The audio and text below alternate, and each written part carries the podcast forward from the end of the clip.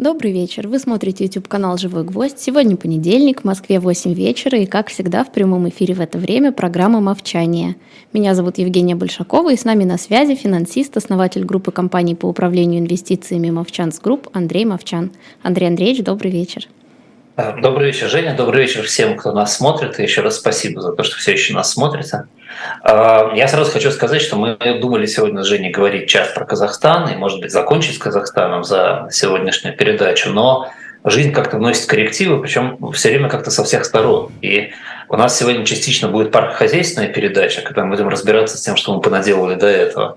А частично мы поговорим про форс-мажор, который случился, слава богу, не у нас Женя, а на американском рынке. Но пройти мимо этого мы просто не можем, потому что мы же не, мы же не просто антология историческая, да, мы должны говорить о том, что происходит. Поэтому начнем мы с исправления собственных ошибок, потом немножко с вопросами, а потом поговорим о том кошмаре, который творится на американском рынке, а потом перейдем к Казахстану, и что успеем, то успеем, потому что у нас есть еще следующая передача, и там мы уж точно продолжим и, наверное, закончим про великолепную экономику Казахстана. А начать я, как я сказал, я хочу с а, ошибки, которую надо исправить. А, со мной связался представитель правительства Армении и очень точно мне указал на то, что данные по позиции Армении в Global Competitiveness Report у меня были старые.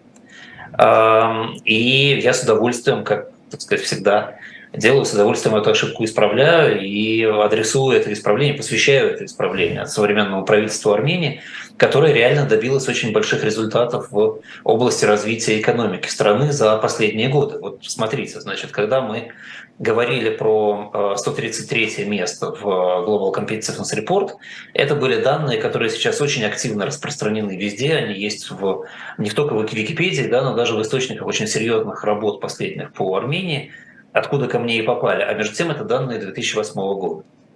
В 2014 году это было уже 93 место, а в 2022 году это, внимание, 24 место из 144 стран, которые сегодня представлены в Global Competitiveness Report мирового э, World Economic Forum, Армения занимает 24 место по overall rating. Это совсем неплохая позиция, она, она очень даже приличная. И параллельно это вот именно, именно часть уровня рыночного доминирования, конечно. Да? Мы сейчас говорим не про в целом конкуренцию, да, а про именно рейтинг рыночного доминирования. То есть это значит, что за там, последние 10 лет, как минимум, Армении удалось очень сильно продвинуться с точки зрения демонополизации своего рынка, потому что э, World Economic Forum, они очень внимательно смотрят на то, что происходит. Это не то, что можно обмануть или как-то прикрыться и показать, что все хорошо, когда все не так уж хорошо. А параллельно у Армении идет улучшение в общем индексе. Да, в 2011 году Армения была 92 потом в 2014 85 сейчас в 22 она уже 61 Но по 61 позиция это еще, как мы говорили, не Израиль, да, 35 да, но все равно это уже середина списка, можно сказать. То есть, наверное, это не так и э, плохо. А при этом э, все те вещи, о которых мы говорили, они, в общем, все в этом рейтинге отражены. Э, и э, все те проблемы, которые мы обсуждали, они, в общем, никуда не деваются. Да? И самое главное, исходя из этого рейтинга, ну и из того, о чем мы с вами говорили, самая главная проблема Армении – это, конечно, социальный капитал. Социальный капитал определяется в рейтинге как совокупность пяти факторов. Это система здравоохранения, это а, неравенство в доступе к активам, это демографическая структура, межнациональная структура, структура классовая и так далее. Это э, свобода э, совести, свобода высказываний, э, свобода передвижения и то, что они специфически называют свобода от страха. Да, то, что меряется через запросы. И, наконец, это э, отсутствие э, жестоких конфликтов отсутствие конфликтов с жертвами. Вот Армения в, э, по этому параметру в рейтинге сейчас занимает 124 место. Да, это место действительно очень низкое, и мы, мы обсуждали достаточно подробно, когда про Армению говорили, почему это так. А для сравнения Израиль, в котором, ну, по крайней мере, жестокие конфликты происходят, занимает 38 место. И это существенная разница.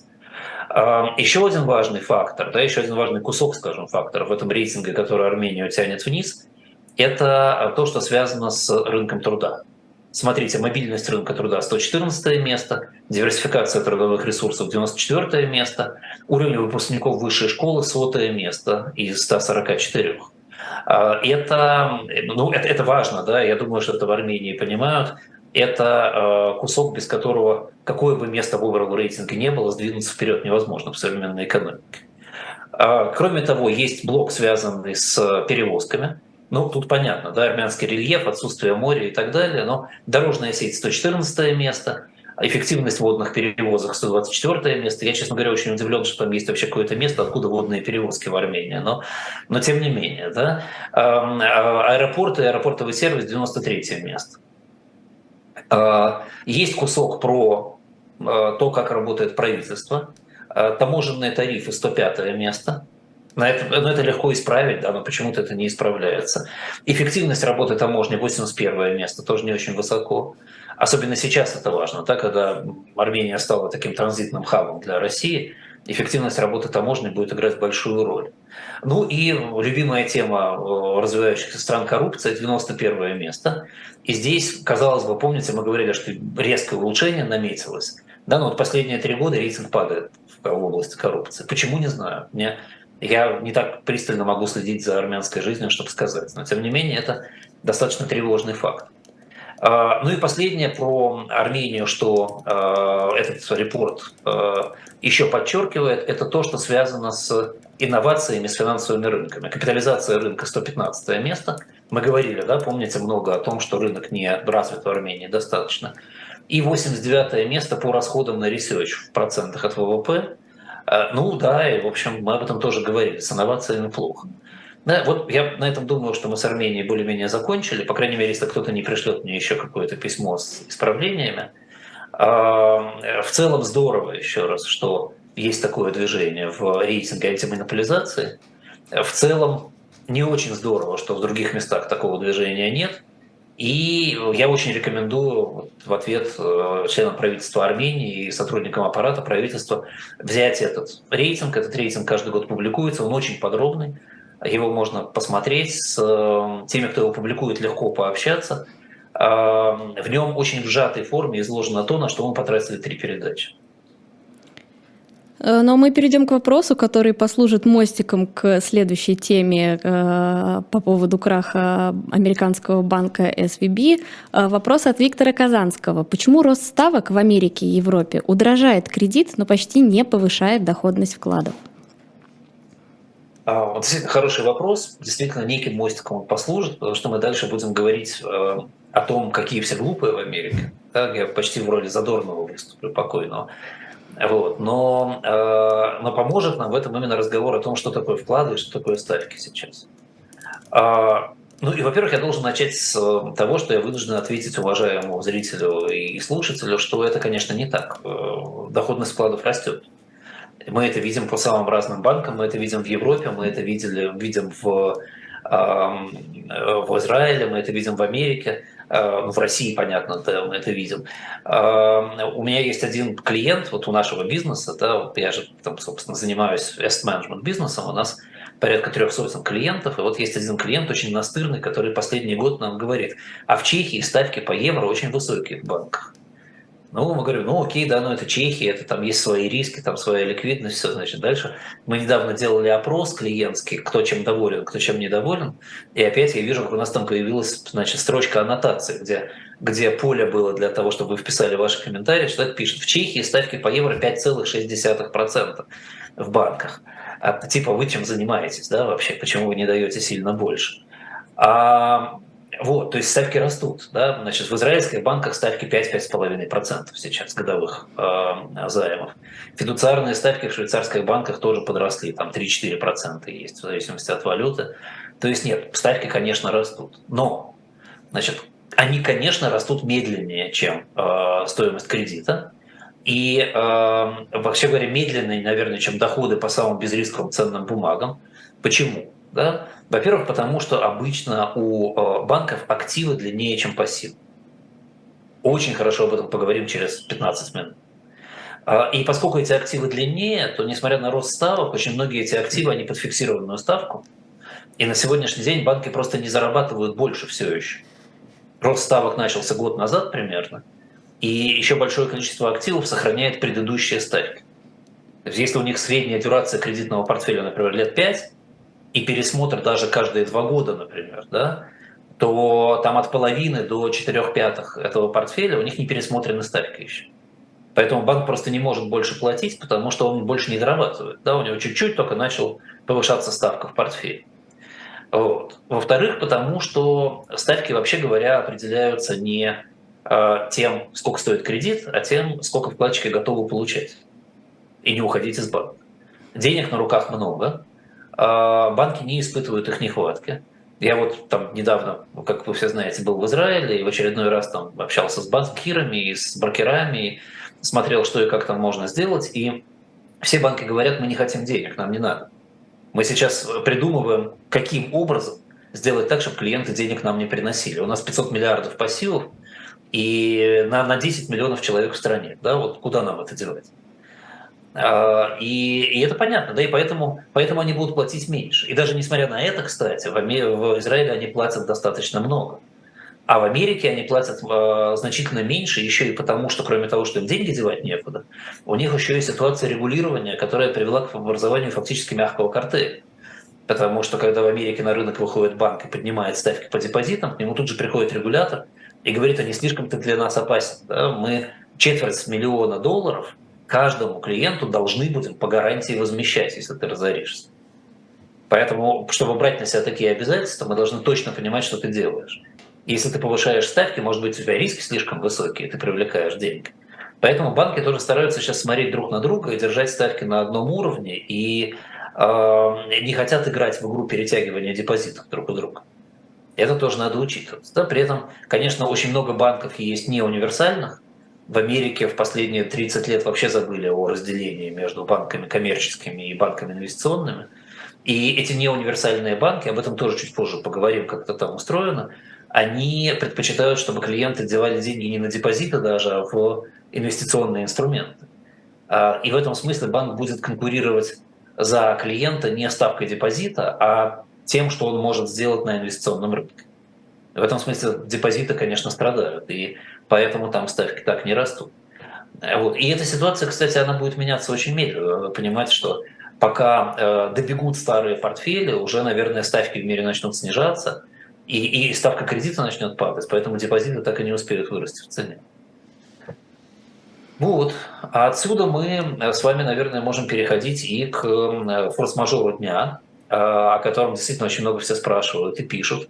И вообще это, конечно, это фейспалм абсолютный, то, что сейчас происходит в Америке. Я сейчас попробую объяснить, почему. И э, боюсь, что это не только в области экономики, но и во многих разных областях характеризует то, что происходит в Америке с регулированием. Э, и это будет аукаться всему миру еще много раз в разных местах. Но давайте по порядку. Эта история будет грустная история про э, Silicon Valley Bank, а также про несколько других банков и организаций. А Silicon Valley Bank. Э, банк, о котором, я уверен, никто из вас никогда не слышал до последних дней. Банк создан в 1983 году, сравнительно новый, э, с идеей э, создать банк ровно для стартапов. Это банк, приспособленный под нужды стартапа, который получает деньги раундов, держит деньги раундов инвестиций, обеспечивает все нужды стартапа, то есть выплаты, там, скажем, зарплаты, оплату за там, материалы, оплата подрядная, организует кредиты для владельцев стартапов, организует их обслуживание соответствующее. Владельцы стартапов, особенно в последние 20-25 лет, стали людьми очень требовательными. Как только они получают первый раунд, им тут же требуется золотой American Express или платиновый, им тут же нужен свой Ferrari или Bugatti, они тут же должны покупать себе дом где-нибудь в Силиконовой долине, поэтому там появляется необходимость как-то значит, финансировать этот моргидж и так далее, и так далее. Говорят, я, я не был, я не присутствовал, но говорят, что идея этого банка была придумана за игрой в покер двумя партнерами. А, хотя весь банк сам по себе всегда был крайне низко рискован. И что случилось, тем не менее, да, мы сейчас поговорим. К началу 2022 года объем активов этого банка превысил 200 миллиардов долларов. А, это 16-й банк по размеру активов в Соединенных Штатах Америки – и, естественно, рост этот был за счет того, что росла Силиконовая долина и росли стартапы. А, для сравнения, если кто помнит 2008 год, триггером катастрофы был, было падение Lehman Brothers. Lehman Brothers был четвертым в Америке банком по величине, его размер активов был 691 миллиард. То есть в три с половиной раза больше. Тогда же рухнул Вашингтон Mutual, он был 327 миллиардов по размеру, то есть полтора э, SVB. А в SVB, кстати, да, объем, объем активов 200 миллиардов, а объем пассивов 175 миллиардов долларов был на конец этого года. То есть вполне себе большой, но, как оказалось, недостаточно большой банк. Почему недостаточно, я тоже расскажу чуть позже. Вообще, если смотреть в э, финансовой инфраструктуре американской, то это, это приличный банк по размеру. Там э, есть э, банки значительно крупнее, но они будут казаться значительно крупнее, когда мы будем говорить об инвестиционных подразделениях. Вот совокупные активы, например, JP Morgan 3,66 триллиона, Bank of America 3 триллиона, Citigroup 2 триллиона, Wells Fargo 1,8, Goldman Sachs 1,4, Morgan Stanley 1,18. US Bancorp, наверное, US Bancorp, кстати, мало кто слышал даже да, из наших э, слушателей, читателей, 0,67. Да, но если брать чисто депозитные части, да, то есть банк-банк, да, вот что, такое, что именно банк-банк, то вообще говоря, самый крупный американский банк-банк – это Capital One 452 миллиарда всего лишь, в два раза больше, чем э, SVB. Goldman Sachs 439, Bank of New York 236. Морган Стэнли, размер депозитной части такой же, фактически, 209 миллиардов, как у SVB. Такой же у State Street, кстати. Вот. А, соответственно, это был большой, мощный банк. В активах банка были 80, 80 миллиардов кэша и краткосрочных US Treasuries. Отличные да, активы, абсолютно ликвидные. И 80 миллиардов, то есть 40% от всего баланса. 120 миллиардов – это долгосрочные бумаги рейтинга AA и AAA. Это ипотечные бумаги, и это тоже US Treasury. Плюс капитал 16 миллиардов долларов у банка. 16 миллиардов – это 8% примерно от э, объема активов. Значит, проблем никаких не видно и никаких быть, по идее, бы не должно было бы быть. Почему так был устроен капитал банка и так активы были устроены? Во-первых, потому что это были очень э, надежные активы. Вероятность потери таких активов, ну если не считать 2008 год, да, была практически равна нулю. Во-вторых, потому что э, банку надо было как-то зарабатывать. Долгосрочные облигации высокого рейтинга давали где-то исторически на полтора процента больше краткосрочных. Собственно, вот на эти полтора процента банк и жил. Полтора процента умножить на 120 миллиардов – это почти 2 миллиарда долларов прибыли. 2 миллиарда долларов прибыли для банка – это хорошие деньги. Банк брал где-то деньги от 0 э, до 0,5% процента годовых, а, а получал в среднем 2-2,5%. Соответственно, он зарабатывал где-то 2,5 миллиарда долларов в год, может быть 2,4, и это на бумагах, в которых вообще не было риска дефолта. Вообще гениальная схема, да, и хорошо зарабатывал банк. И поэтому в банк шли, и все верили, что с банком все хорошо, и поэтому туда клали деньги, даже в том числе являвшиеся депозитом под залог стейблкоинс, которые должны были обеспечивать стейблкоин его стоимость. Что случилось дальше? Я думаю, что тут уже почти все наши зрители хорошо понимают, что случилось дальше, а я делаю вид, что я глупый и говорю, что все в порядке. А американские регуляторы тоже делали вид, что они глупые. И тоже считали, что все в порядке. Так что не я один в данной ситуации. Начали расти ставки. Когда начинают расти ставки, э, стоимость длинных облигаций падает естественным образом. Если облигация десятилетняя, 1% роста ставки, 10% минус стоимости облигаций. Рост ставки на 2,5%, то, что мы увидели за 2022 год для подобных ставок, да, это 25% падения цен. В принципе, эта ситуация была просчитываемой, да, тут не было никакого секрета. У нас в наших собственных портфелях с середины 2021 года не было долгосрочных облигаций вообще. А в самом банке эту ситуацию проглядели напрочь. Их портфель никак не менялся в течение всего этого периода. Первый, кто понял, что происходит в этом банке, судя по всему, это глава риск-менеджмента – а, Лаура Изуриета, которая уволилась в апреле 2022 года. Тогда еще убытки были не столь значительными. Если их пересчитать сейчас задним числом, мы получаем что-то порядка 2 миллиардов долларов. Это можно было пережить. руководство банка поступило оригинальным способом в этой ситуации. Они просто не стали брать риск-менеджера.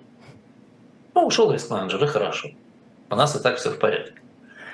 Почему такая странная позиция руководства банка? Я думаю, что я знаю почему. Дело в биографиях руководителей этого банка. Фактически банком управляли после этого два человека. Один из них это CEO банка, Грег Бейкер. Он был выпускником бакалавриата университета Индианы. Он даже не мастер был. Да, вот одна из причин, почему я всегда скептичен по отношению к заявлениям, что неважно, что ты заканчивал, все стартаперы бросали школу. Это неправда. Все хорошие стартаперы хорошо учились в хороших местах.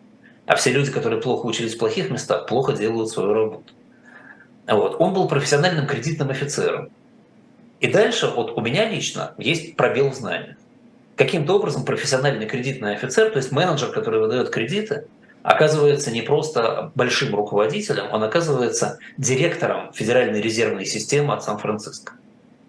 Он одновременно директор ФРС от Сан-Франциско, CEO огромного банка, который занимается бизнесом, в который вовлечено огромное количество очень high-value компаний, а, и, а, и при этом у него нет никакого опыта в реальности, ни руководства подобной системы, ни, как оказалось, никакой порядочности, потому что за неделю до краха банка он публично уверял инвесторов, что все под контролем.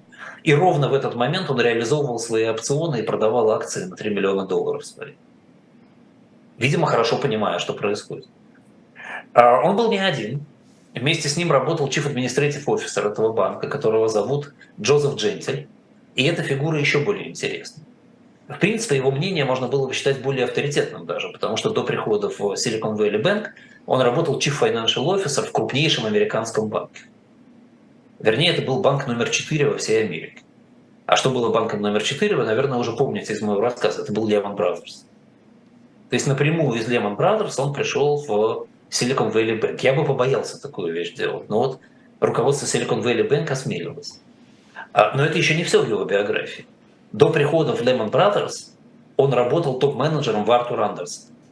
Помните такую компанию, которая развалилась, потому что она была увлечена в подделке отчетности для клиентов?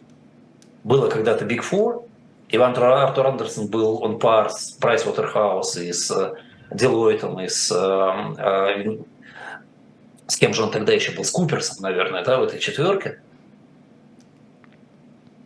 Вот. А, а, а потом был огромный скандал, и Артур Андерсон развалился, из него вышла часть технологическая под названием Accenture и так далее. Так вот, этот джентльмен и там засветился. И образование у него. John's University of New York, это 116 место в рейтинге американских университетов. И, и он в одном месте получал и и магистр. Хотя, в общем, у хороших студентов принято это делать в разных местах. Вот, вот эти, эти ребята да, а, решили, что риск-менеджмент им больше не нужен. И, и это ладно, да, мы с вами в конце концов видели и WorldCom, и Enron, и, и, Wirecard, и кучу других организаций, и Lehman, да, где где эм, э, менеджмент went wild, да, or went nuts, whatever you call it, да, сошли с ума и, и всех кинули. Да, но для меня проблема во всем этом в том, что регуляторы не только не видели ничего плохого в этой ситуации, не только аудиторы не видели ничего плохого, и рейтинговые агентства, которые в в начале 2023 года подтверждали для облигаций банка рейтинг BBB-, да, то есть инвестиционный рейтинг. Но еще, к сожалению, и проблема была в том, что регуляторы сами создали эту проблему искусственно своей регуляции. Как выглядело создание этой проблемы? По регулированию, которое, которое, которое обязаны использовать банки в Америке, все вложения в ценные бумаги у американских банков делятся на две группы. Одна группа называется «готовые к продаже», а вторая группа называется «хранимые до погашения». С первой группой все понятно. Ее надо переоценивать по рынку каждый день. Она падает в цене, у вас сокращается портфель, растет портфель, увеличивается. Прибыли вы учитываете ваши прибыли, снижение, снижение стоимости учитываете в убытки. Вторые бумаги переоцениваются не по рынку, а по цене последней сделки с этой бумагой, сделанной банком.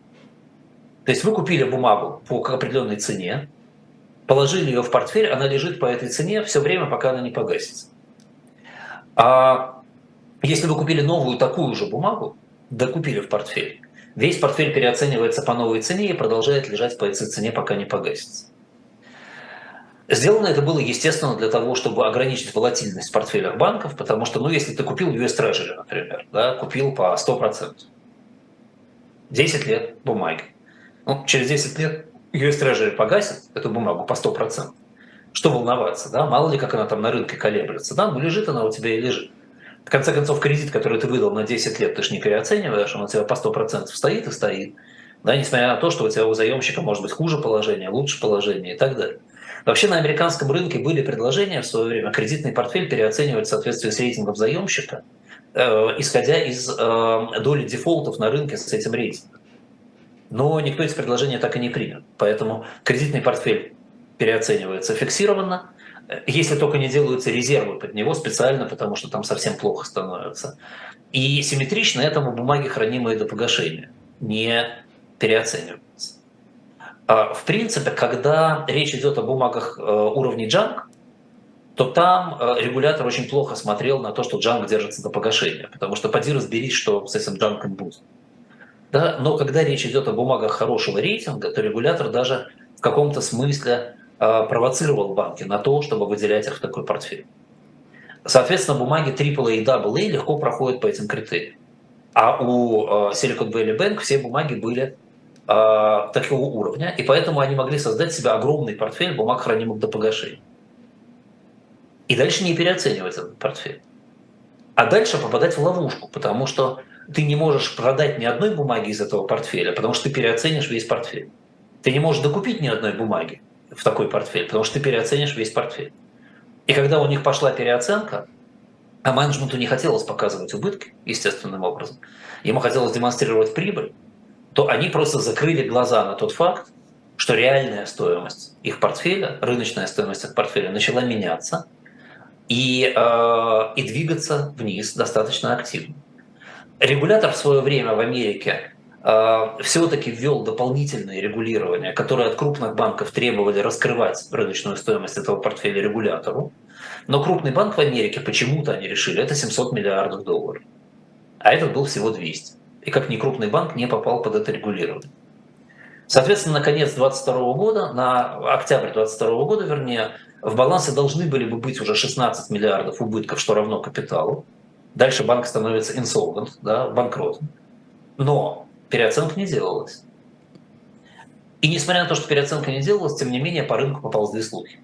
В октябре акции банка упали на 30%. На этих слухах но руководство банка заявило о том, что они показывают прибыль размером 1,7 миллиарда за год. Аудиторы подтвердили, регуляторы не сдвинулись с места, и цена на акцию вернулась обратно. И, в принципе, в общем, ничего страшного бы не было. Да? Так бы все это хозяйство и лежало, депозиты бы и лежали, и все было бы нормально. Несмотря на то, что это уже была пирамида, конечно. Но начался банкран. Что такое банкран? Банкран – это известная в экономике вещь, когда по той или иной причине вкладчики начинают приходить и забирать деньги Э, с депозитов. А в Америке в конце прошлого года, особенно со стартап-компаниями, начался бэнкран, потому что стартапы стали получать значительно меньше денег, им потребовалось финансировать свою деятельность, и э, объем депозитов начал сокращаться. При этом надо понимать, что у самого э, SVB э, база клиентов была достаточно ограничена, 37 тысяч клиентов всего лишь, для такого банка это мало. Поэтому средний размер депозита, это, я извиняюсь, 37 тысяч клиентов стартапов, да, там всего было еще на 100 тысяч клиентов больше, но это э, общий ритейл, который здесь не играет роли, они там 15% портфеля всего держали. И вот эти 37 тысяч клиентов, они не, про, не просто были концентрированы и держали большие депозиты, которые не застрахованы американской системой страховой, потому что там только 250 тысяч страховки. Они еще к тому же, поскольку они все стартапы и все из Силиконовой долины, они все еще общались между собой.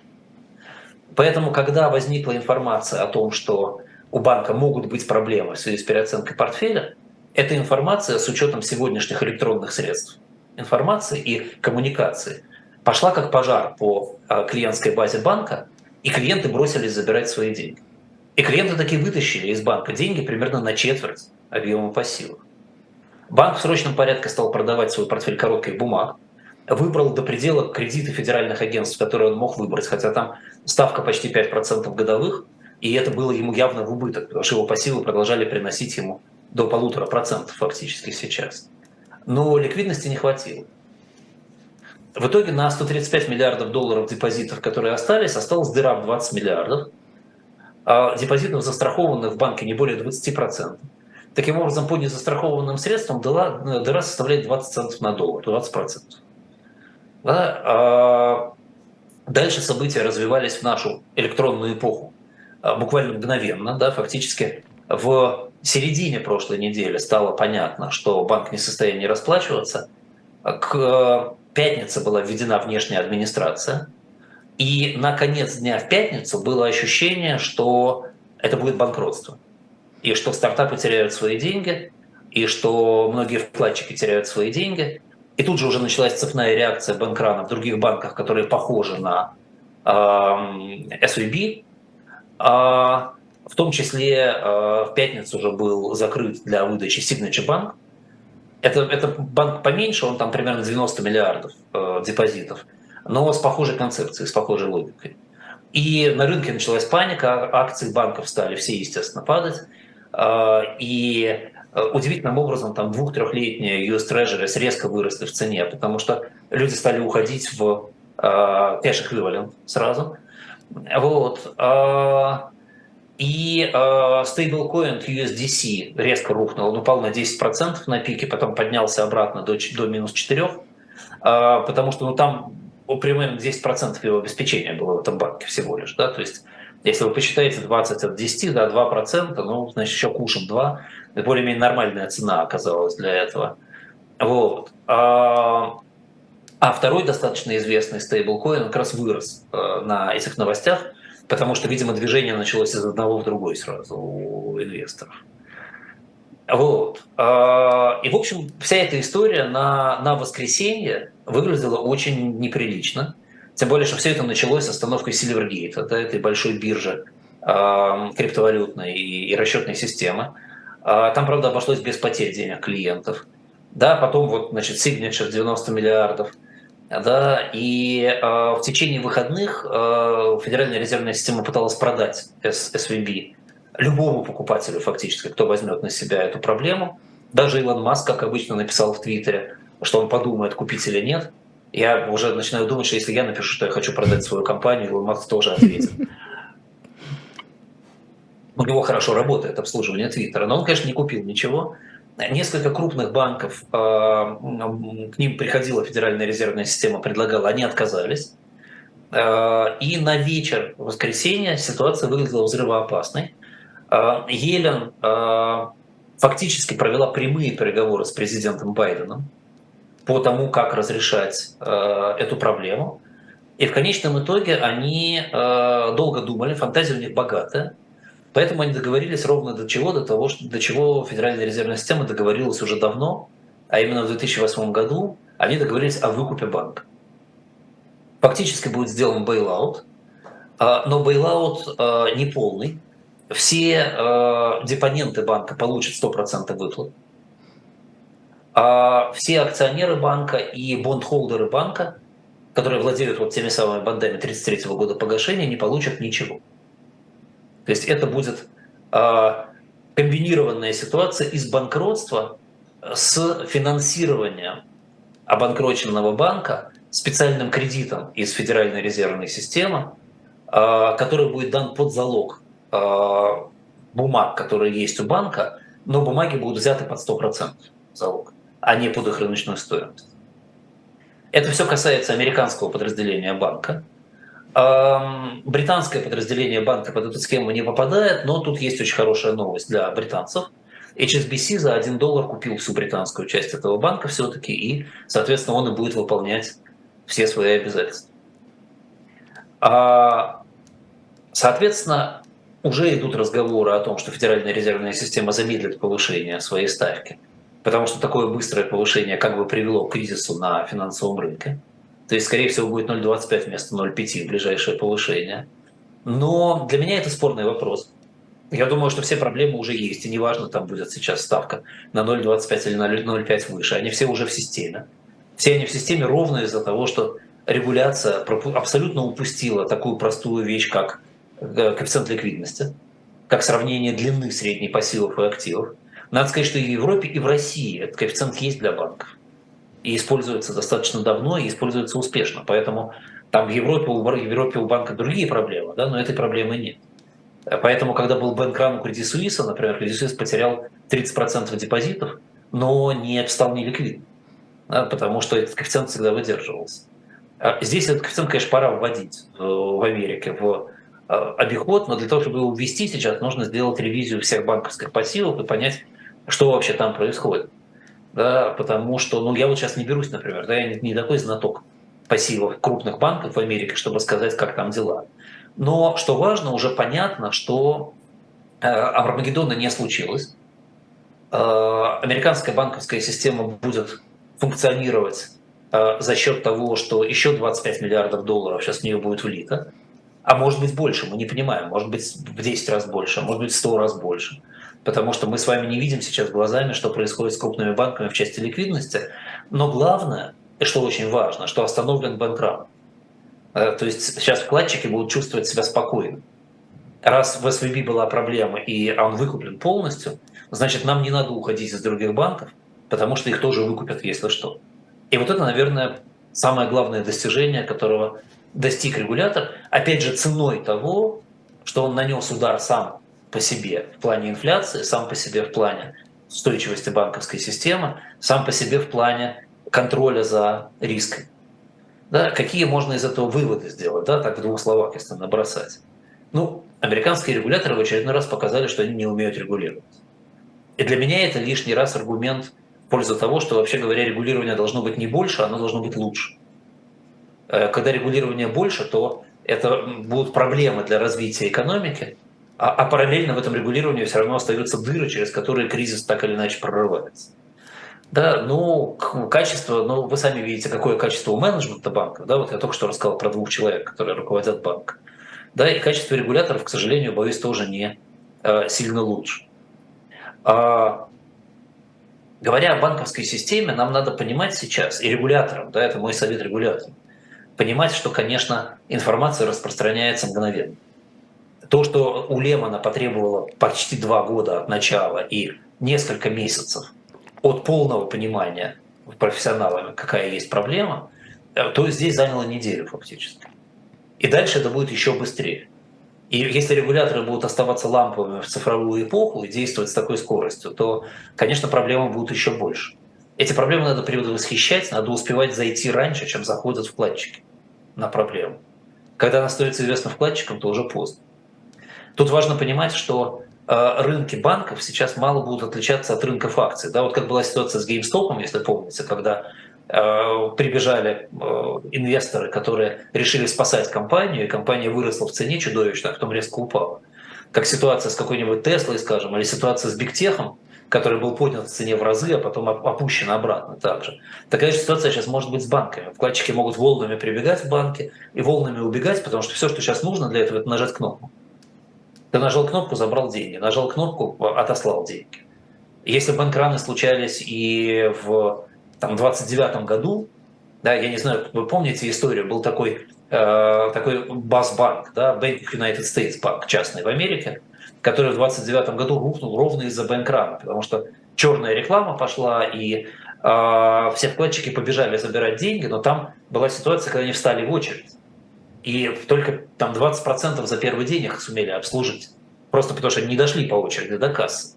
И это помогло банку как-то, так сказать, не он обанкротился, да, но, по крайней мере, как-то он там 90% своих обязательств выполнил.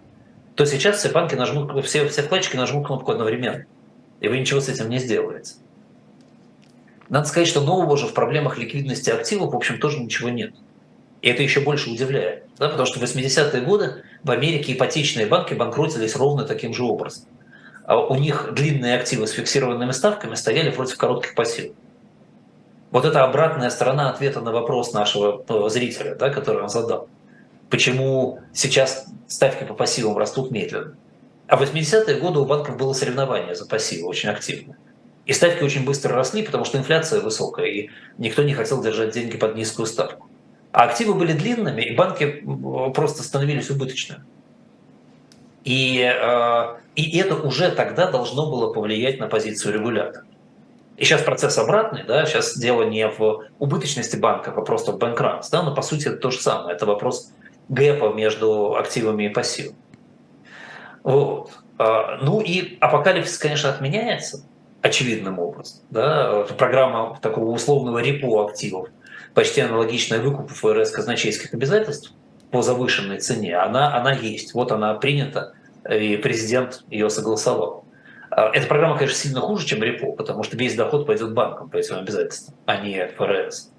Но, тем не менее, она будет работать. И кризис банковской системы остановлен. Но что мне в этом не нравится? Мне в этом не нравится то, что осторожность вкладчиков в этой ситуации будет еще меньше дальше. Если всех спасают, то просто надо идти туда, где лучше реклама и больше ставки. В принципе, Америка полна бывшими менеджерами Леван Браузера Артур Андерсон. И менеджеров Олдкома, и менеджеров Enron полно, и все они хотят зарабатывать. И, как видите, у них есть возможность так зарабатывать. Да, я уж не говорю про выпускников университета Сан-Джон, которые тоже хотят зарабатывать. Вот. И, и это плохая новость для рынка в долгосрочной перспективе, конечно. Ну и Британия на это реагирует адекватно. Фунт подорожал на 2% на, за несколько дней на этих новостях. А, как будто в Британии система сильно лучше, в чем я, в общем, сомневаюсь. Вот эта история про, а, про банк, Опять же, да, если у вас какие-то вопросы по этому поводу будут, пишите, история будет развиваться еще, безусловно. Мы можем немножко про нее поговорить через неделю на основании ваших вопросов, может быть, какие-то более конкретные вещи обсудить. Но так или иначе, вкратце, апокалипсиса нет, а чудовищный осадок, конечно, остался. Да, задавайте свои вопросы, если что-то еще э, хотите узнать об этой ситуации. Мы перейдем к Казахстану. Опять у нас не так много времени осталось на него, как хотелось бы. Э, начнем, наверное, с того, что после предыдущей передачи было достаточно много вопросов и критики э, по поводу генезиса хунну-гуннов и в связи со страной Венгрия. Ответим на это. О да, действительно, разговоров было очень много. В основном, естественно, пишут э, наши зрители и читатели, которые рассказывают, как было на самом деле, потому что они там были и присутствовали, в отличие от меня. Э, вот. И, и, наверное, надо действительно надо вернуться и немножко поговорить подробнее о, о том, что, что мы знаем и чем мы не знаем. Значит, наверное, самое главное, что надо сказать, что э, хунну – это, вообще говоря, там, 3-4 век до нашей эры, более-менее документировано, и до там, 3-5 века нашей эры. Мы про те времена знаем не очень много, и то, что мы знаем, мы знаем без большой уверенности. Особенно, когда дело касается большой степи. Значит, что мы в реальности про них знаем? Да? Ну, во-первых, хунну и гунны – это чуть-чуть разные вещи. Да, на поверхности это там гунна это просто наименование хунну в Европе. Чуть глубже это все-таки, как я и говорил, это гунна это смесь э, народности хунну с другими кочевыми племенами, которые они собирали по дороге. Да? Они сперва прошли через скифов и саков, потом дальше через э, угорские племена, потом через сарматские, да, и уже вышли в Европу. И вот эта вот смесь уже была гуннами. Значит, э, то, что мы точно знаем, поскольку мы имеем возможность сделать ДНК-анализ, это то, что генотип Хунну э, смешанный. Э, туда попали и родственники монголоязычных жителей Средней Азии сейчас, и тюркоязычных жителей Средней Азии одновременно. Это, это доказано, да, спорить не с чем. То есть постулат, о котором я говорил, что Гунны – это смесь базово этих двух типов народов, это, это факт, который невозможно оспаривать. А, есть э, теория, которая сейчас считается принятой, что хунну во многом это предки современных тюркоязычных народов Средней Азии, что их язык является прототюркским, что они как бы этнически и языково не были идентичны предкам монголов, а, а идентичны предкам тюркских народов. Но вот, например, Гумилев в свое время, да, и многие исследователи считали, что хунну были предками и современных монголов тоже. Значит, генотип показывает, что и то, и то возможно. А, а сказать точно мы не можем. В Монголии считают так. И в Монголии, вообще говоря, празднуют, там недавно отпраздновали, по-моему, там уже 2000 лет своей государственности, как минимум, да? То есть они ведут себя явно вот протогосударство хун. А, и вообще считают, что хунну происходит от слова хун монгольского, это человек. А в Китае, рядом с Монголией, вообще считают, что все народы монголоидной расы произошли от китайцев. Ну, у них так принято. Там, у нас 20 тысяч лет истории славян, а у них все произошли от китайцев. А, и хунну в том числе тоже. Да, а в Китае, если вы поедете в Китай и спросите, откуда произошли хунну, они скажут, что они произошли от династии Ся, ну, которая, вообще говоря, мифическая династия в реальности, так же, как первые цари Рим. Да? Это скорее миф, чем реальность. А, и китайских племен, только не смейтесь с названиями Хуньюй и Хяньюй. А, правда это или неправда? Китаец скажет, что правда. Я не знаю. Там европейский антрополог скажет, нет, неправда. А, у нас есть данные, что в языке хунну встречались сакские слова. Когда они там появились? За счет обмена международными до движения на Запад, во время движения на Запад. А, мы не знаем. Что мы точно знаем про Хунну, что под э, влиянием Китая, под атаками китайских империй, они постепенно раскалывались на а, куски оседлые, которые оставались под Китаем, и куски кочевые, которые двигались все дальше на запад. Они смешивались с представителями скифско-сакского этноса вот как раз на современной территории Казахстана и образовывали новый, новую, новую этнос. И именно это смешение во втором-третьем веках создает тех самых хунну, которые ушли на Запад. Это там Запад их называют наверное, западными хунну или там слабыми хунну, да, там есть разные, разные названия. Вот. Это не больше одной четвертой от тогдашнего населения э, как бы этого этноса, но тем не менее это именно те, кто нас интересует, потому что остальные остались восточнее. И когда мы будем говорить дальше про эту историю, мы будем говорить про, там, про Джунгар, скажем, да, про монголов, вот, вот там надо искать следы остальных хун, да, а не, а не на территории Казахстана. Вот. Про современных венгров. Это отдельная, очень интересная история. Потому что э, абсолютно правы критики того, что я говорил в прошлый раз, когда они говорили, что ну, венгры это же, это же угорские племена. Там язык даже, да, там финно-угорская группа. Э, это правда, но не вся правда и далеко не главная правда. Действительно, костяк э, конструкции венгерских племен составили угорские племена, которые были самыми южными, которые в какой-то момент э, они перестали опять быть оседлыми, стали кочевыми и сдвинулись на юг в степь. Они унесли с собой язык угорской группы, и в процессе движения хунну, гуннов на запад смешались с хунну. А дальше произошла удивительная история. Эта общность людей, сдвинувшаяся на территорию Венгрии, принесла с собой язык, но не принесла генезиса. И сейчас, э, если мы смотрим на э, венгерский генотип, если вы возьмете кровь просто у венгров, то вы там найдете э, и сарматские, и скифские, и, и хунну митохондриальные линии, но не найдете угорских фактически. Если сравнить на, сравнить, смотреть на сравнительное исследование венгров поблизости к другим европейцам, то самыми близкими к ним окажутся болгары, а самыми далекими, внимание, финны и эстонцы то есть представители финно-угорской группы. Да, вот так вот интересно, культура победила э, национальность. Да, и язык сохранился от угорских племен, а наследственность от э, хунны, от сарматов, скифов и э, других племен вот этой группы.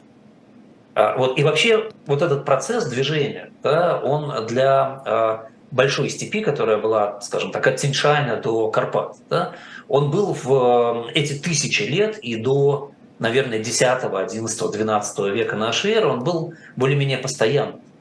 Это гигантское пространство, оно предполагало возможности для мобильности, оно создавало условия для кочевого скотоводства, а значит и для, там, скажем, освоения а, верховой езды, для быстрого перемещения, и для развития новых навыков, и для более хорошего доступа к зонам полезных ископаемых, а значит легче производить медь, потом железо и так далее. И, в общем, культура и цивилизация росли в этом пространстве кочевой степи быстрее, чем а, у бедных земледельцев Европы, но медленнее, чем на плодородных землях более южных территорий. Там, скажем, у нас в Средиземноморье, в Междуречье, в, а, на Ближнем Востоке. Вот. А, эти миграции и постоянные столкновения, естественно, приводили к тому, что пространство было очень милитаризовано. Большое количество мясной пищи способствовало хорошей физической форме и развитию. Мы знаем, что в это же время, скажем, в Северной Европе, в Северо-Западной Европе мясной пищи сильно не хватало. Да, и в среднем там один воин Северо-Западной Европы был, наверное, слабее, чем сказать, один воин-кочевник. Вот. А есть мнение, которое, скорее всего, верно. Мы не знаем на 100% до конца что верховую езду освоили именно в этих огромных степях, причем в двух местах. Да, это Это, это называемая ямная культура на территории современной Украины и батайская культура на территории современного Казахстана. А, это произошло где-то пять с половиной тысяч лет назад, когда лошади еще не использовались никак на территории Европы. А, ну, лошади батайской культуры практически не сохранились. Сейчас в современных лошадях где-то 2,5% генов от лошадей батайской культуры. А, у меня больше генов неандертальцев в крови, чем у современных лошадей этих генов. А вот лошади явной культуры – это прародители всех лошадей мира. Да? Так что, я не знаю, украинским патриотам вот еще на заметку. Вот. А, но, в принципе, за счет этой готовности к миграции, естественно, эти племена были главными переносчиками геномов. И, и также и знаний, навыков и умений. И вот эти большие миграции и на юг через Кавказ, да, и, на, и на территорию Западной Европы, они приносили волны развития. Да, в свое время Арии, да, и до Арии, потом, вот, так сказать, миграция хунну большая во время великого переселения народов, да, и, и так далее. А внутри этого пространства, внутри степи, мы фактически имеем броуновское движение племен э, с ну, такими интересными очень для моделирования на компьютере, например, процессами консолидации и дифференциации. Периодически возникают более-менее случайным образом точки консолидации. Когда точка консолидации одна и консолидация идет активно, рождается централизованная волна экспансии, как еще раз, да, арии, потом гунны, потом монголы. Да? А когда точек консолидации несколько, то э, рождаются конфликты серьезные, которые резко ослабевают, а, ослабляют степь, и цивилизация опускается ниже, как бы отступает назад. А в остальное время это идет просто процесс э, броуновского движения, и степь, с одной стороны, слаба э, политически, а с другой стороны, э, на нее очень сложно воздействовать, потому что она очень разрежена и разрознена. И в эти моменты этно, этнос степи пополняется пришлыми племенами. И э, это то самое, что происходит в VI веке.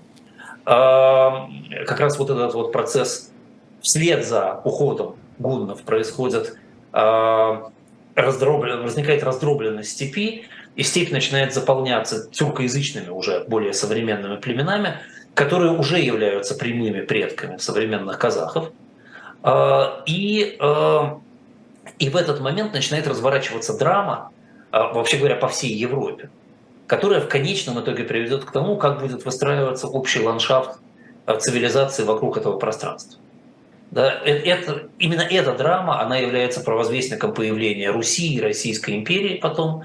Она определяет то, как формируется юг Средней Азии и кочевая часть Средней Азии, а, и, и, и как, вообще говоря, формируется Западная Европа тоже.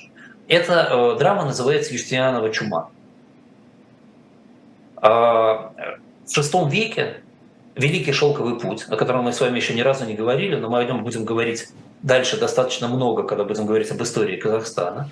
Великий Шелковый путь – торговый путь из Китая и Индии в Европу, развит уже до такой степени активно, что по нему идет постоянный поток э, товаров. И социальная дистанция очень сильно сокращается между Востоком и Западом. И вместе с социальной дистанцией очень сильно сокращается время и интенсивность переноса всего. Переносятся знания, переносятся навыки, переносятся продовольствие, переносятся товары, переносятся технологии и в том числе переносятся болезни. Этот э, Великий Шелковый путь идет через пустыню Гоби э, или севернее Тиньшаня. Он так, если вы себе представляете карту, как бы входит в Казахстан с юга и с востока. Дальше идет э, вдоль озера Балхаш, э, проходит вдоль реки Сырдари, которая была достаточно плодородной, полноводной тогда и плодородной по краям, и выходил к северным берегам Каспийского моря, когда шел на север в сторону Руси, или, или шел через юг э, Каспийского моря, через Персию и дальше. Э, все, все степи оставались севернее, Южнее оставались полупустыни, предгорья и горы, и плодородные земли вокруг вот этой вот линии Балхаш, Сырдарья и дальше – вот, ну и Амударья южнее. А, и, и вот это пространство вдоль Великого Шелкового пути на территории южнее современного Казахстана было а, пригодно для земледелия. Там оседлые а, племена и потом, так сказать, оседлые цивилизации формируются и развиваются. И к VI веку большая сила притяжения к этому пути, естественно, формирует резкое увеличение плотности населения вдруг это, вокруг этого пространства, э, снижение плотности населения в степи, и гунны уходят из степи в связи с похолоданием, или, и туда легко приходят те народы и народности тюркские, которые э, не могут в силу своей слабости пробиться в первый ряд к Великому Шелковому пути, э, не могут далеко уходить да, вслед за гуннами, но зато, поскольку Великий Шелковый путь очень привлекателен в этом смысле, никто их не тревожит особенно. И они получают некоторое пространство для того, чтобы развиваться, вот, скажем, 5-6 век на этой территории, когда их абсолютно никто не трогает.